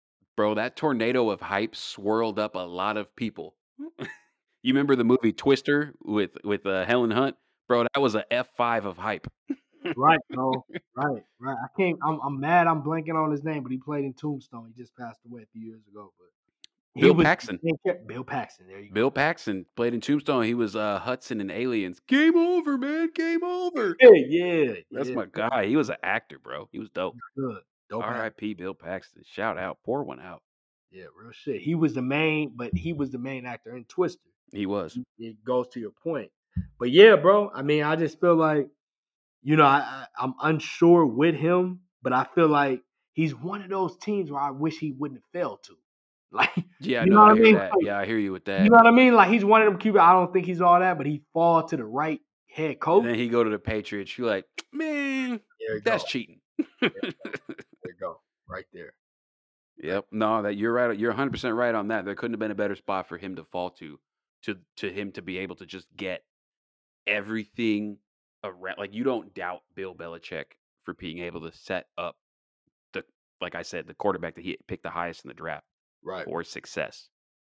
We can see that that's going to happen. So, but yeah, ultimately, I have this team as the last team into the wild card this year. Uh, primarily, it's again going back to their defense right now. They were able to do a lot just retaining the guys they needed to. If you were to drop Barmore into this defense, that's a lot. And then they also were able to add Matthew Judon in free agency. Yeah, that was in the there. Ravens. Talk about that. That was a good one. Yeah. big big ad right there and just that team man it's jalen mills also coming over Yeah. From he's a guy that's played corner and safety when he was with philly Yep. and when he was coming out of washington i remember he was he was pretty he was pretty highly touted Yeah. and it's because of that versatility and if there's any coach that knows how to get the most out of some dude who's versatile we saw him do it with devin mccourty was going on his like 19th year of course that's hyperbole playing safety for them for so long. He had uh, Patrick Chung coming out of Oregon that a lot of teams didn't want, that he was able to get super success out of. This is just another guy who falls on the scrap heap that other teams don't want, that Bill Belichick gets great production out of. Yeah. And especially you have you have a dime look where you could drop Kyle Dugger in at linebacker, Yeah. playing next to Dante. Hightower, Right. who's coming right, up. Shout out to CJ, that's his dude. Yeah, Absolutely. Right. Right. And I really love what I saw with Kyle Dugger last year on film. Every time I turned him on, it versatile. Versatile. very versatile. He he can, to me, honestly, like just just run dime and play Kyle Dugger as your dime linebacker Yeah. next to Dante Hightower. Set it and forget it. Crazy. Drop Jonathan Jones into the slot. Let Right. Gilmore and J.C. Jackson work outside. Devin McCourty going to be back there and put Jalen Mills at that rotator, Mhm. playing strong safety type of Joker role. Yeah. Yeah. Yeah, yeah, yeah. This defense going to continue to do it again. And the one thing that always, I think people know it, but they may not say it all the time. Bill Belichick defenses always execute and they always communicate. They communicate so well. And there's so many times where a coverage bust can just be a simple lack of communication between two different people. And I think this defense is set to be able to have a lot of that go on. And yeah, I have them back in the playoffs this year. I have them in that 10 and 7, 11 and 6 range. 10 and 7 is what I'm predicting. So you got them over Miami. Yes. Okay. Yes. the Yes. I do. I have them coming in in the last place because seven teams make the playoffs right now with each got- with each division. I have them as the seventh team out of the AFC in the playoffs when the season's over. Oh, okay. Okay. Okay. Yep. I, I have two two teams coming out of the I have, I have the well our next squad the Bills. I have them winning Right. the division, Right. Right. and then the other team in their division making the playoffs is the Patriots coming in at seven. Yeah, I agree. I just and it's really because of the offseason that they had. You know, offseason that they had and the head coach that they got. I just, you know, it's hard for me not to believe in this team. I got them the same 10 and 10 and 7. Uh what is it? 11 10 and and 7 or 11 and 6. Yeah, 10, 11 wins, somewhere in that range. Yeah. Yeah. Go there. It's just and I hate to, you know, I mean, I'm a Red fan, so you know, it's a lot of memories. A lot of memories. Yeah, Oh, and bro, who who starts week 1 according to you? I'm going with. Cam. I'm a Me little too. biased. No, I'm going Cam too. I'm going Cam not only because I'm a little biased, but because I just feel like last season it was different with him coming over there with Josh McDaniels and all of that. I, I feel like now having a full year on how Josh wants the offense ran and how he knows he has to run the offense, it's kind of like a balance type of thing with them. I think that he'll be able to win the position over Mac Jones. And I just, you know, I again, I wasn't really, I wasn't really high on Mac Jones. You know, this is why we, I, I can't wait until obviously this is on year one. You know, this is not going to prove too much. We'll see how the next few years go between Justin Fields and Mac Jones, between me and CJ, as far as the QBs, who's better. But I just think Cam Newton, the veteran leadership, them bringing him back because they didn't have to, and then you know Josh McDaniels making it work. Because the first three, four weeks, I thought They look nice. wow, okay, They look nice. yeah, this this is gonna work. I'd never seen all. I mean, obviously, Tom Brady and you know the way the way he the way he plays QB and the way Josh McDaniels was calling the plays at that point in time. I didn't think that was that was something that was gonna work, but it worked. And I just think because Cam Newton caught COVID, I think he caught COVID at, at a certain point in time, you know, and then he got hurt after that. He just wasn't the same. So it was it was Yeah. what was it? Was he falling off, or was he hurt, or was it because of COVID? Because he didn't recover. I, you know, I don't really. So I'm gonna go with I'm gonna go with Cam because he's had a lot of success. He's a veteran, and I think he'll yeah he- he'll, he'll beat out Mac Jones. I'm with you on that one. He'll beat out Mac Jones. He's already got the like like I talked about this on the draft show. Like when those dudes are in a locker room and they're sitting there next to each other and one of them putting on the pads, you see Cam jacked to the teeth, bro. Right? Looking like a tight end bodybuilder, right? Then you see Mac Jones look like he's sitting there with more IPAs than me with with his beer belly and stuff. You know, there's just Cam commands that type of respect, and the teams like I don't think Mac Jones is going to come in like CJ and I had talked about with the Niners, like where Trey is going to be like, look, bro, this dude is something else. We love Jimmy, but however, no, no, no, no. I don't think it's going to be the young dude looks like he's the part more than the older guy. I think in the case of Cam and Mac, the older guy, this dude, don't necessarily look older, but we just know we can ride with him. And Bill's to know. Bill's to know if Cam has the same sort of like, he's to come out the gate going to work because Cam goes to work. Cam puts in the work. Right. And so week one, two, three, Cam gonna be ready to go. Cam gonna know have have the second year offense ready to work. And with this two tight end scheme that we're gonna see, and especially a quarterback that's also a running threat, that's gonna pose a whole entire new look to teams playing against this squad, right? Mhm. They're gonna look completely different. They had nobody that could stretch the field really last year apart from Damiere Byrd, and he's not the deep threat that Nelson Agholor is. You know what I mean? He's Right. not even the deep threat that Marvin Hall is, who came over and is now on the squad. Now you also have two tight ends that are mismatch nightmares in Jonnu Smith and in Hunter Henry, Yeah. right? I mean, you have so many more things that you have to account for with this offense if you have a quarterback who can run. And if Cam is right, they're going to ride that ship out and just let Mac chill and let Mac learn. But if it doesn't go right, then at that point you can insert, all right, Mac, look, now it's time for you to go. Right. And maybe he's ready. Maybe I mean, then we'll go ahead and see and look at it at that point. But What? week one, I would honestly bet a lot right Mm, now that's that right. Cam Newton starting week one. I'm with you there. With you there 100. percent But we will now advance to the last team in the division, but not last in terms of their placement. No, no, no, no, no. We're gonna advance over to the Buffalo Bills, mm-hmm. who last year, in 2020, lost in the AFC Championship game to the Yep. Kansas City Chiefs. And basically, what the Bills did, they kind of just said, let's run it back. In in so many words. They kind of just said, "Let's run it back, more or less." Team Right. had five All Pros last year, all on offense, one on special teams, with Andre Roberts making it as a return specialist. The Bills won their first four games of the season because Josh Allen took this massive leap as a quarterback. His ability to throw the ball improved drastically. He started layering throws. He started using touch. So many scouts have talked about when they first saw Josh Allen throw in person that the ball came out of his hand unlike it came out of anyone's hand ever, which is pretty crazy considering the amount of quarterbacks that are out there. But this offense was averaging 30 points a game. They beat our squad, the Rams, the Jets, and the Dolphins. They ended up losing their next two. They were beat down by the Titans 42 to 16. That was the game where Derrick Henry basically took Josh Norman and threw him like into Toonville, like when LeBron fell into Space Jam.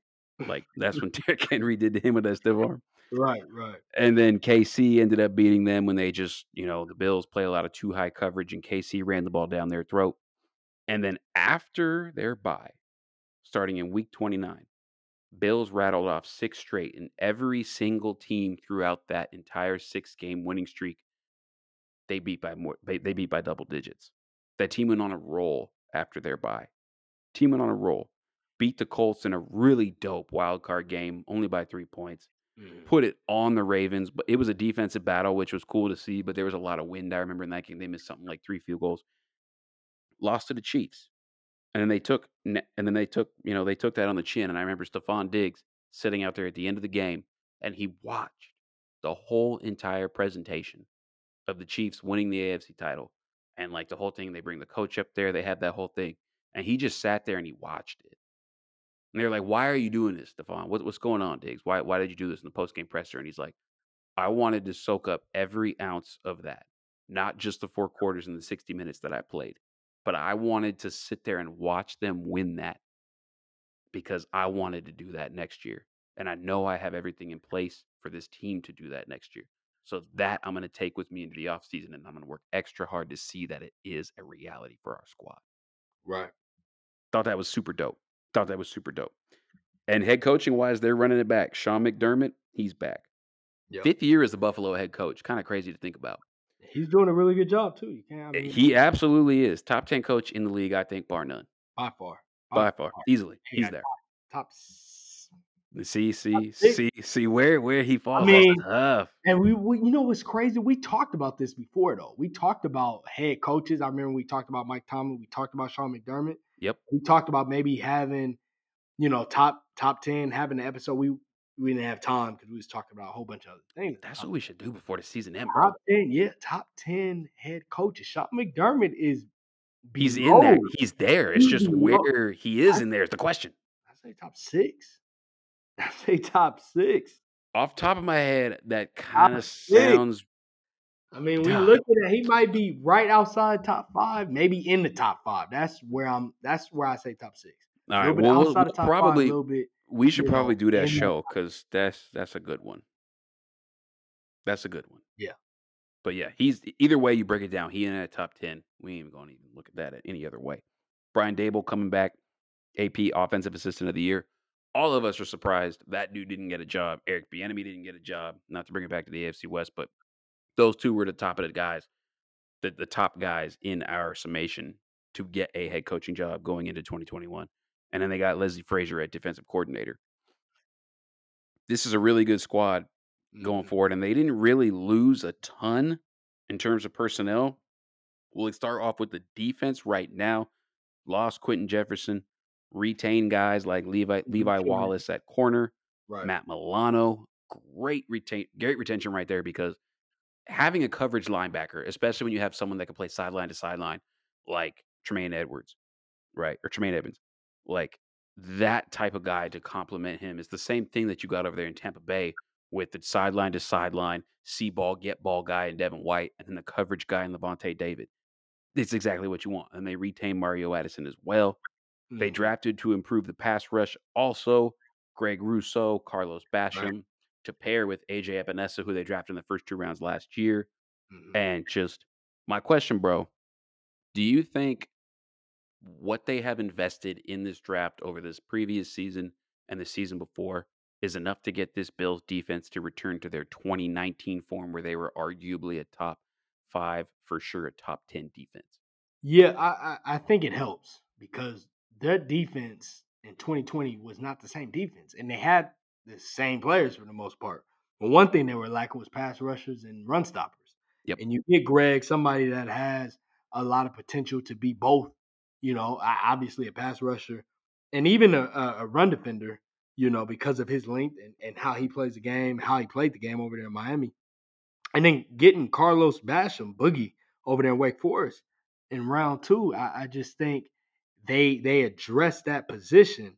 So you know, and they but they have talent. That's the thing. They they have the talent there, uh, you know, available to them. And then when you add top pass rushers, pass rushers that I like to that roster, I think that helps them even more. So yeah, I, I do think they can get there. We were confused. I remember when we were talking about it last year. We didn't really understand what was going on because you had McDermott as the as the head coach, defensive coordinator, future. I mean, present defense or he yeah he basically is like Frazier's the DC, but that deep yeah you know I know what you mean the defense right, you know him saying? yeah he was he was he was a past defense coordinator, became a head coach, and had that defense playing really well. And then all of a sudden, in last year, they just kind of faltered, and then they kind of came back a little bit in a sense, but they, you know, it was the pass rush that really, you know, and they got really great value in Greg because, you know, when you look at these, you, when you look at the scouts and just where everybody had these pass rushers, Greg was the number one guy everybody had ranked number one. He even played last year, but they had him ranked as the best pass rusher because of what he did the year before. Now, me and you and some people had Kwity Paye. Kwity Paye, yeah, yeah, some yeah. people had Kwity Paye, but you're right like Greg was right there We love, but but that's what I'm saying. It was because of COVID season. We were up and down. You know what I'm saying? Like I, I had Jaelan Phillips, you had Jaelan Phillips. I mean, that's kind of how it was. But majority, seventy percent, had Greg Rousseau over most, and he fell to them. The guy, the, the team that was in Mhm. the championship game. So I mean, you know, you, you the, the the the the the the the ceiling is high for this very player. So I, I like that pickup. Carlos, who I thought maybe was a round two, mount round three pickup. They got him in round two. That's a good pickup. So I, I really feel like they have addressed it.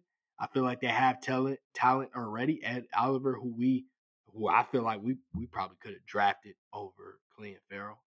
Yeah, bruh He's just one of the players.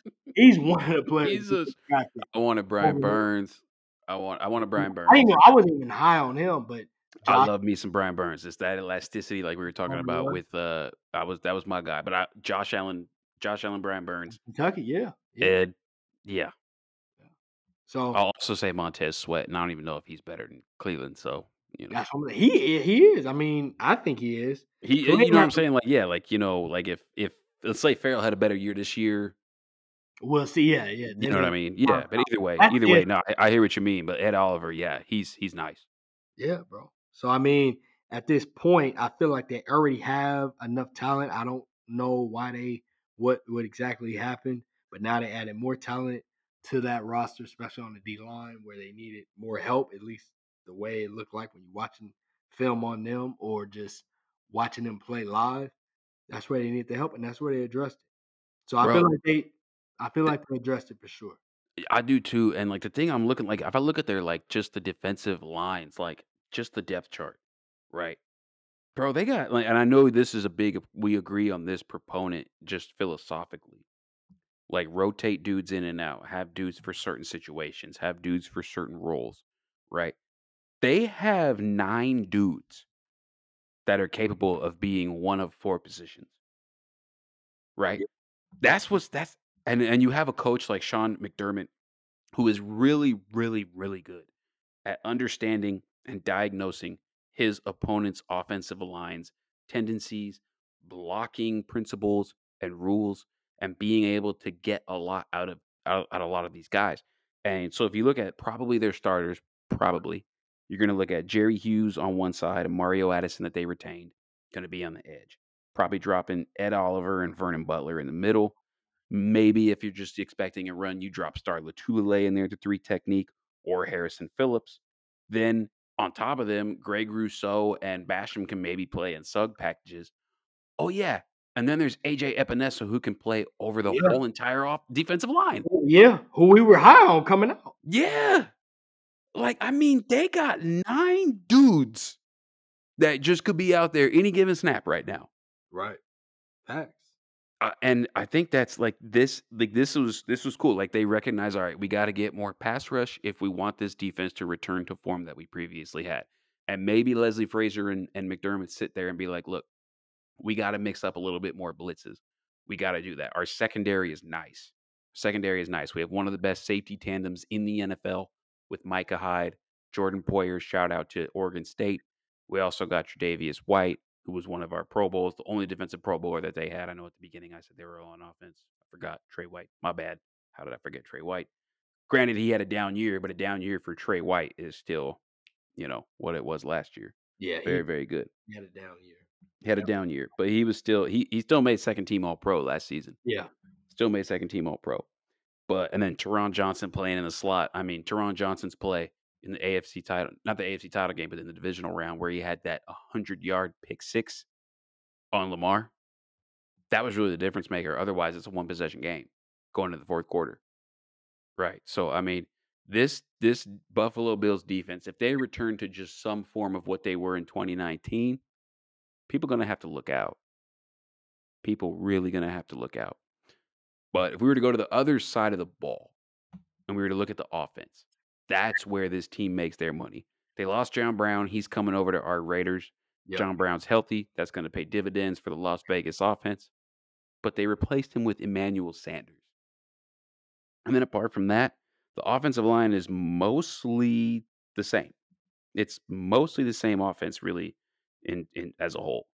And they basically, when I said at the beginning of the show, they was just like, let's run it back. They lost Lee Smith, who was a former Raider. He went to the Falcons, but he was primarily just a blocking tight end.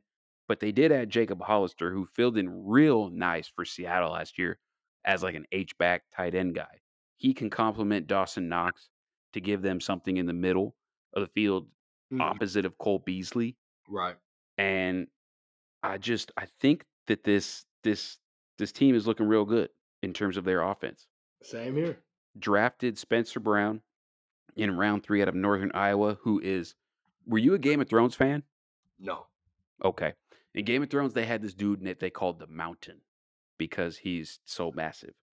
And Spencer Brown reminds me of the Mountain on like on you know uh, on a diet, right? This dude is six foot nine and he's less than three ten. At six nine, and you're going to play in the NFL. He was a high school tight end. Dude can move and is super athletic, and he they don't even have to necessarily go to him to start, right? He's a depth piece as is Tommy Doyle, their round five pick out of Miami, Ohio, who PFF had as one of the best pass blocking tackles in the entire draft this last season. They got him in the fifth round. And when you pass as much as Buffalo does, to just get this guy as like your fourth or fifth option, Mhm. nicely done. Really, really, really nicely done. Overall, man, this offense I think is going to be just as good, if not maybe even a tick better than they were last year. The only thing that's kind of lacking with them is their designed run game. I don't know if they want to run the ball more. They probably just want to run the ball better, I would say. Good point. That's a good point right there. You know what I mean? Run Just philosophically. Mhm. So that's how that's how they're looking. And I'm just I got this team pegged for I got this team sitting right now at 12 and 5 for next season. 12 and 5. They could even the 13 and 4 is possible. Very, very, very possible. 12 and 5, 13 and 4. That's where I see this team right now. Um probably finishing close to second or third in the in the AFC. Maybe a couple other teams that can go up and sneak them, but they're taking the division this year, and this is ultimately why I wanted to do them last. Yeah, I could see that. I could see that. I could see that. Maybe uh you, got the ultimate what do you got? What do you got? You got tw- 13 and Twelve and five or thirteen and four. Let me let me s- I'm thirteen gonna go 12 four. and 5. I'm gonna go 12 12. and five sounds about right. I'm gonna go 12 and 5. I'm gonna go 12 and 5 with them. Uh I do like kind of how their schedule is lined up. You know, you I mean, you look at Pittsburgh. They got Pittsburgh week one in Buffalo. I'm not high on Pittsburgh this year, so uh, they're they're, they're going to be Yeah, I'm not. Well, I mean, we'll we'll get to that division. offensive line. Yeah, we'll, we'll we'll get to it, but you know, they're they're another they're another discussion. We'll get into that, and then they got a divisional rival. It can go either way. I think the Bills. Either way, I think the Bills beat them week one. Yeah, Miami. Yeah, I think Bills beat Steelers week one, Steelers, and then what they got Miami. and then They'll, they they'll beat Miami. split. They'll split with Miami. Oh, and Steelers. Oh, okay. Yeah, well, I mean, I got Bills starting the gate out one, two, three, four, and oh, and then losing to the Chiefs. Washington's gonna be tough, but I, I got them winning that Yep. one. AC, that's gonna be tough. Yeah, losing against KC. Losing to KC. So I got them starting out four and zero. Yeah, And then they go KC and the Titans back to back, and the Dolphins ain't gonna be easy. Beat the Dolphins. Jags, beat the. Jets. They'll split with the Dolphins. I think they'll split with the Dolphins. Jags, they'll beat them. Beat they'll beat the Jets. They'll probably they'll yeah they'll be in Indianapolis. New Orleans, I got them beating them. New England again going back to them. Bucks, Panthers. Yeah. So yeah, I, I'll say five losses. Five losses. Yeah, twelve and five. Twelve and five sound right. Twelve and five sound right, even though that's one more loss than they had before, and then they'll come to the Jets, and they might they might be in position because they closed the year out with the Falcons and the and the Bills. They might might be in position to be able to rest their starters come the last week of the season, and then that's why they fall to twelve and five. That's a good one. That's that's a good way to look at it. You know what I mean? It. So, but yeah, yeah, that's. Ah, I don't know. I might have them sweeping them. But you're right. They may rest depending on how the, how it go. If it go that way, then yeah, they'll probably rest their starters, and then they'll give New York, you know, edge up, and they'll probably win that game. Even though they may lose that, I don't know. But we'll we'll see. We'll see. New head coach, new, but they may get it together at that point in time. Atlanta going to week 17. I got them winning that one. And New England.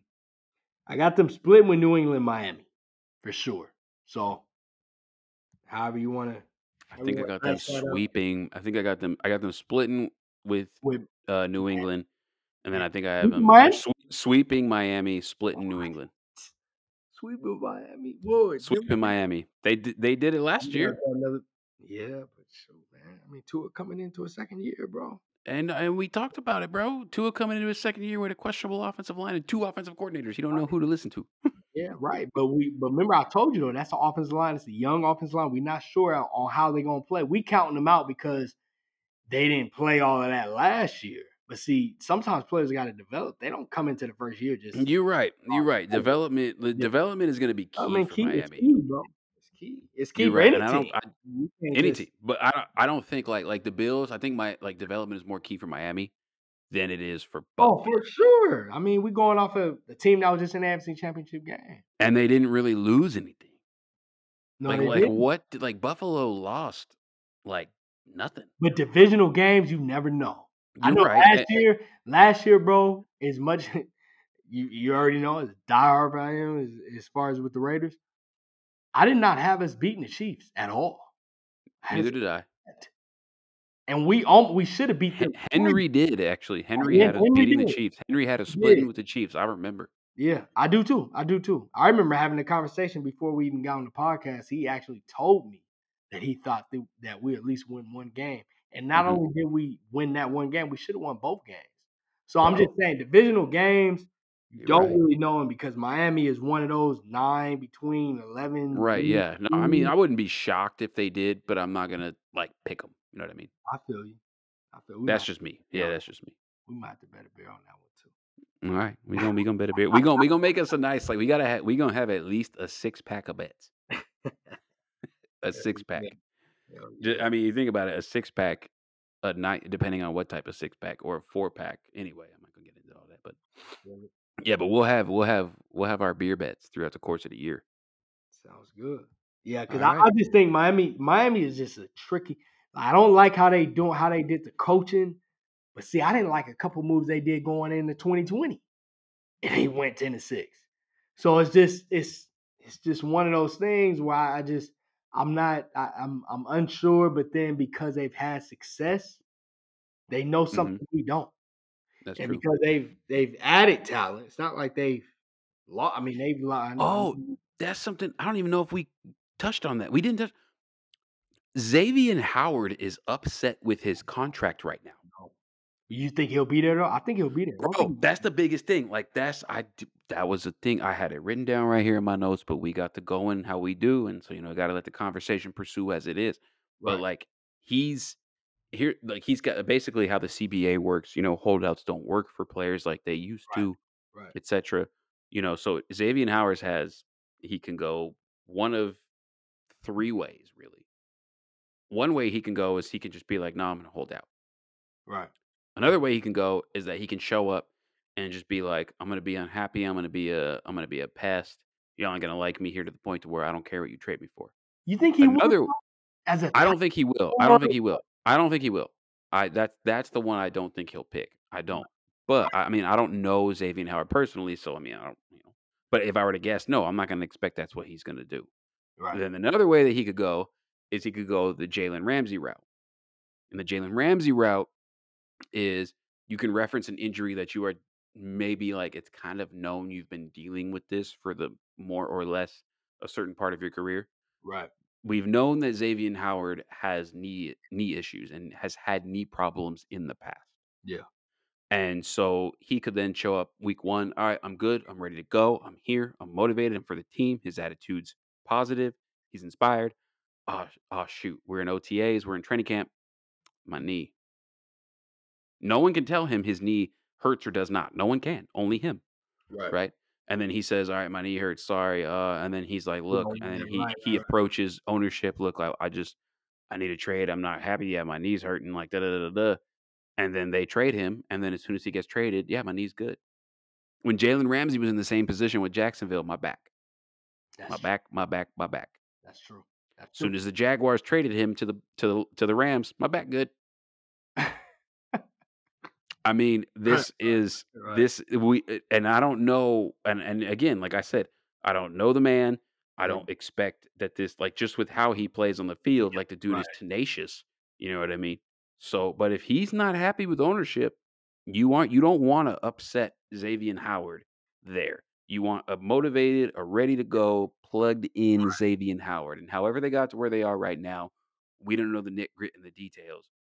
If he's not there, let's just say let's let's do it like this. If he's not there, I think that there's still still got Byron Jones, who's a number one corner.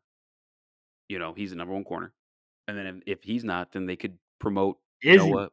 I think I think he is. I think he is. A number one number one corner. Think about it, bro. Number one. That means he's your number one corner in the in the in the NFL. Like like he's your guy. Like that's it. Jalen like like like Is he like you could put you could put him number one, but is he a number one? yes. Because think about it, bro. This is what I always go back to. He's there's got to be 32 number one corners in the NFL. and it's never going to work out to where this team has their has has like like right now like I'd put I'd put Byron Jones like we were talking about with Ted Karras in that 12ish 12, range Okay. All right. right you know what I mean there's Right. 32 teams Right. every team thinks they got a number 1 right so Byron Jones to me if he's on some other team he yeah he's a number 1 you know what I mean but he it just so happens he plays opposite of, of Xavier Howard who's A true top five.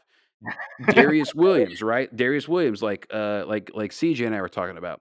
Right. Darious Williams, I think, in certain schemes on certain teams, could be a number one. It just so happens that he plays opposite of Jalen Ramsey. Right. JC Jackson, like we just broke down with the Steelers, he plays opposite of Stephon Gilmore. You know what I mean? So it's like it doesn't always work out where the number one is where he's at in that pecking order. So yes, I would say to answer the question, yes, I would say Byron Jones Is is number one. Is he a top ten corner? No, I don't, I don't have him as top ten. But he's number just one. outside of it.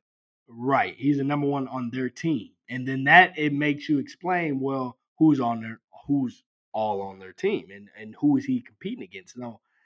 And then you look at the contract he's got and everything else. Has he really lived up to being the number now? Is he just was signed? It's only been what, This is his second season. This will be his second season with Miami, two years. So I mean, but he's not over Xavier Howard. right? And with Xavier Howard being gone, is he a eh, he is a number one when you talk about Xavier Howard being gone? Is he? I a would true- I would say true number one where you could put him on, you know, Hopkins, or is he Yeah. somebody that you could really say, okay, I feel comfortable. I, yes. mean, I have to feel comfortable because he's the best Yes. on our team. But is he somebody that's going to slow? He he's not he's not he's not he's not locked down because he ain't top ten. But I think like like I'm to have a to have on your roster on as your a, roster, most definitely. as a number one, I Most think you can say yes, I have a number one.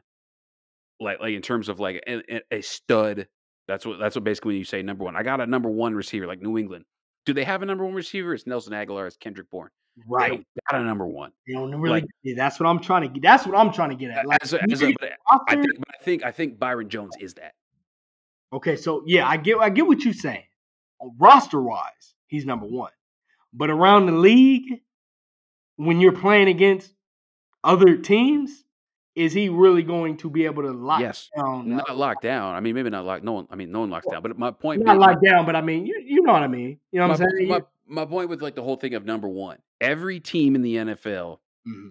would like to have a number one, and uh, you don't you don't mean like he's number one in terms of top ten, but I think like you could have. I think there's about fifteen to twenty number quote unquote number one receiver, number one corner, number one like you got a primary I get what you're saying. I get what you're saying. You know what I mean? And he's that. team-wise, team-wise for sure. I just what I'm trying to get at is if you lose to answer your question, hmm if you lose Xavier and Howard, how effective it will be, because I think that's the ultimate question. I think it will be very effective.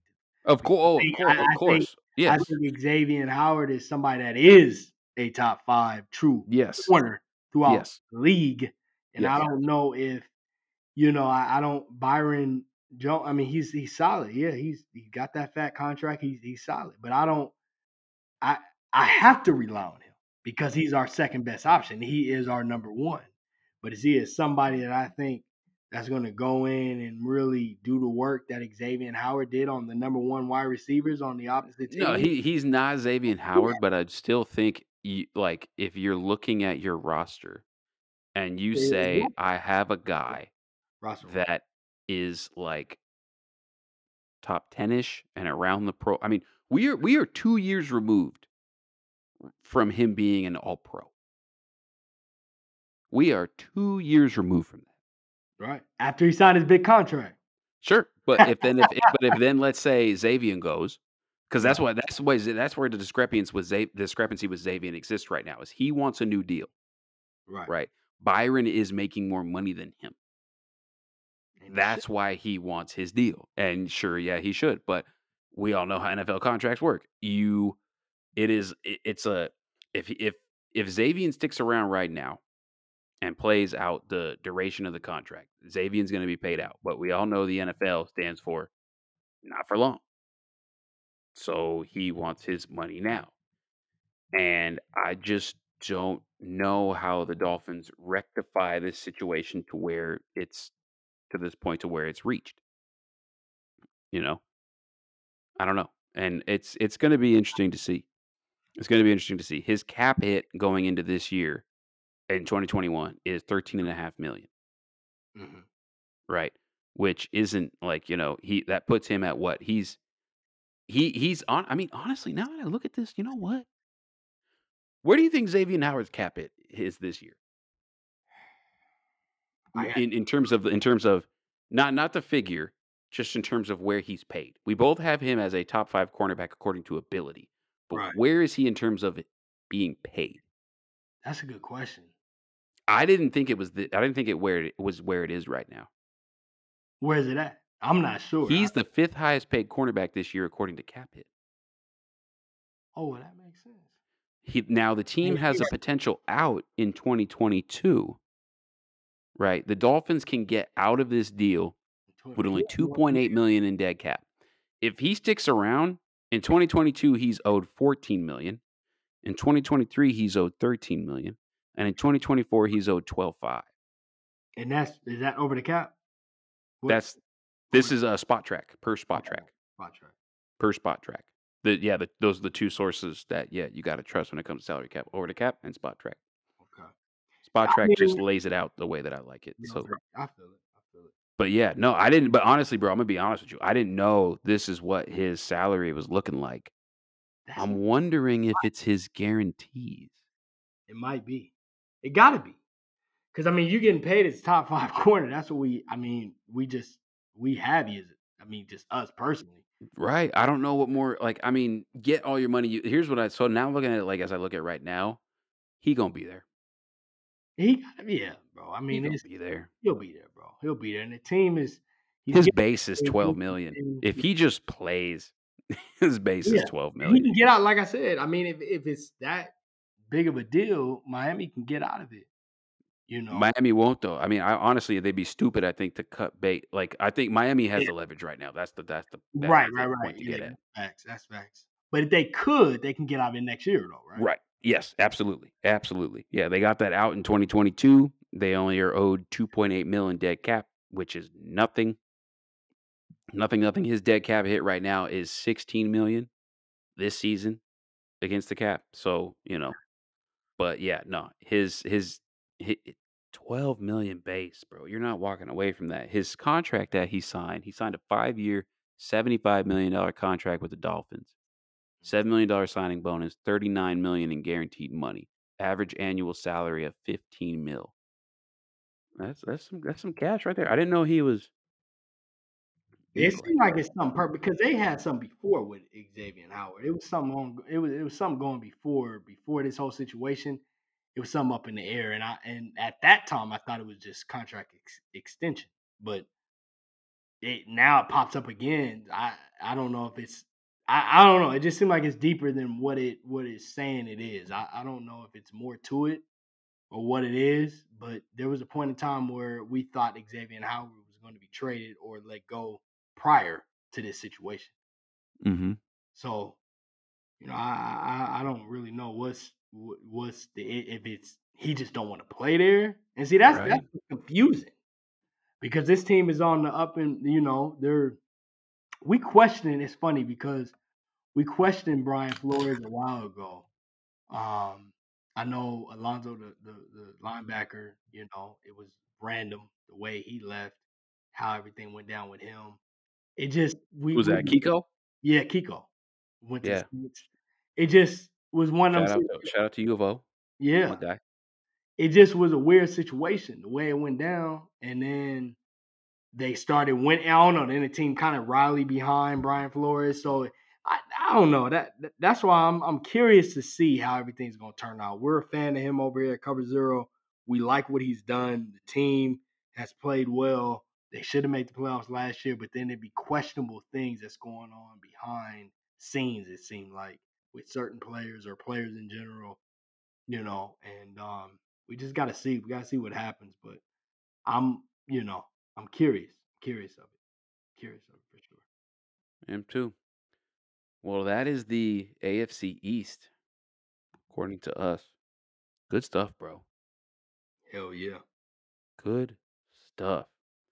We unplugged everything within this division. If you still have questions or comments, hit us up at the SSAW Facebook page. You can get at me on Facebook as well, Jordan Robinson, Collinwood Jai on Facebook for Josiah. And we will be back next week with an NFC team, may stick it with the NFC East to keep bouncing back between geography and different divisions. We'll definitely let you know and keep you posted. Until then, this is only our last week without football. It's coming. It'll be the greatest time of the year when it does. Keep it locked with Cover Zero and SSAW. Peace. That's our show. Be sure to email us with your questions, comments, and statements to coverzeropodcast at gmail.com. To find all of the links to follow us on social media and also to find more exclusive content, visit us at tssaw.com. See you next week.